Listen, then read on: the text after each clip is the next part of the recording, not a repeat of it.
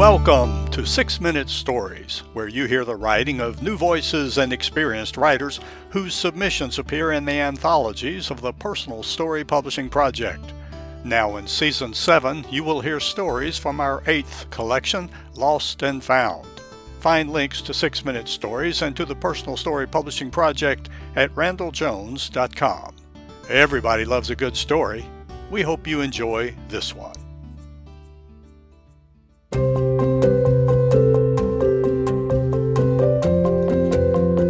The Tall and Caring Man by Lisa Williams Kline. When my daughter Caitlin was about four, I lost her at a craft festival. I had our younger daughter Kelsey in the stroller and Caitlin by the hand, and we were at an old fairgrounds in Rockville, Maryland on a crisp, blustery fall day, weaving from booth to booth with wood carvings, watercolors, silver jewelry, and dream catchers. The crowds were prodigious. I chastised myself for even being there and trying to navigate the hordes of people with the stroller. But I was hoping to find unique Hanukkah and Christmas gifts. Caitlin came into the world wanting to be in charge. I must admit, even as a toddler, she wrested control of many a situation from her mild mannered southern mom. I can't exactly remember why I let go of Caitlin's hand. The stroller may have gotten caught on the edge of a display, and I needed two hands to dislodge it.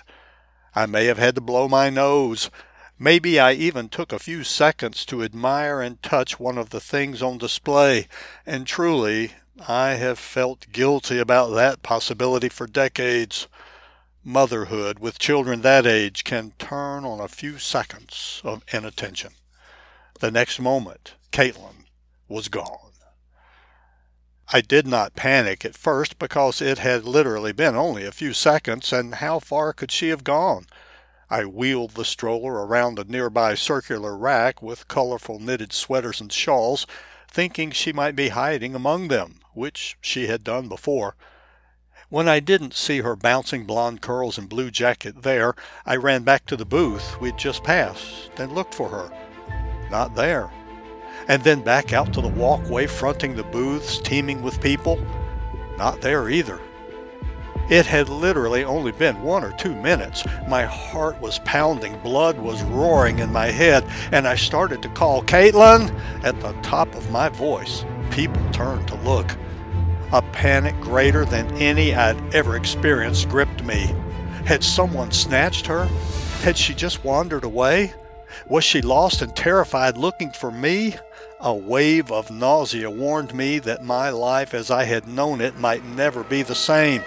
By this time, Kelsey was crying because, even as a baby, she had sensed something was terribly wrong. Then I saw a very tall man walking slowly through the crowd, carrying a toddler with curly blond hair and a blue jacket high on his shoulders.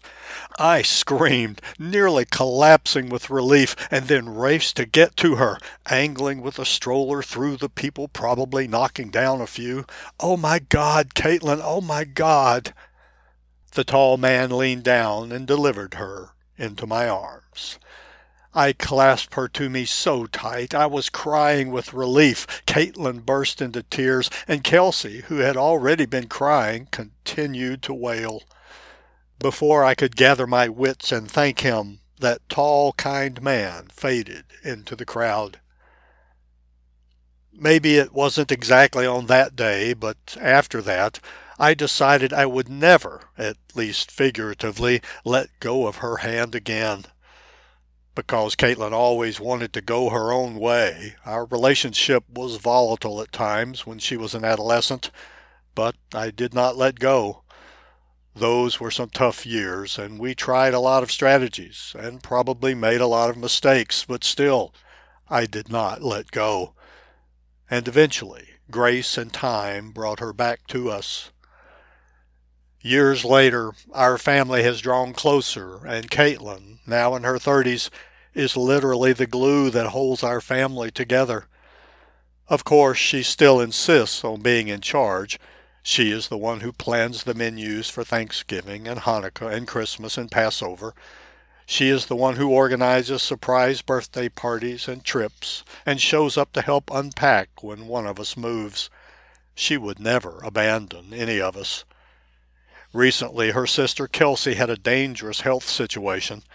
When she heard, Caitlin said without hesitation, If she has to have chemo and loses her hair, I'll cut off mine and give it to her.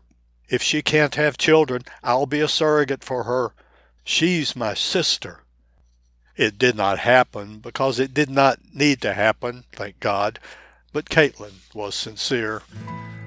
I have wished for many years to be able to offer adequate thanks to the tall and caring man who carried her on his shoulders back to me, to us. So thank you, sir, from a grateful mother's heart. Copyright 2023, Lisa Williams Kline. Lisa Williams Kline is the author of two novels for adults released in 2023, Between the Sky and the Sea and Ladies' Day, as well as an essay collection titled The Ruby Mirror and a short story collection titled Take Me.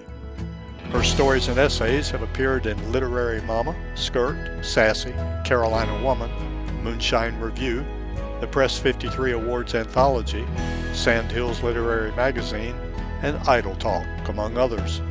She lives in Davidson, North Carolina, with her veterinarian husband, a cat who can open doors, and a sweet chihuahua who has played Bruiser Woods in Legally Blonde, the musical. Read more about this writer and background on this story in a special feature of Six Minute Stories called Authors Talk. Thank you for listening to another Six Minute Story. You can read them all in the eight anthologies of the Personal Story Publishing Project. Find the link to our online store at randelljones.com. That's R A N D E L L Jones.com. There you can learn about submitting your own story for consideration for our next Personal Story Publishing Project. And remember, everybody loves a good story.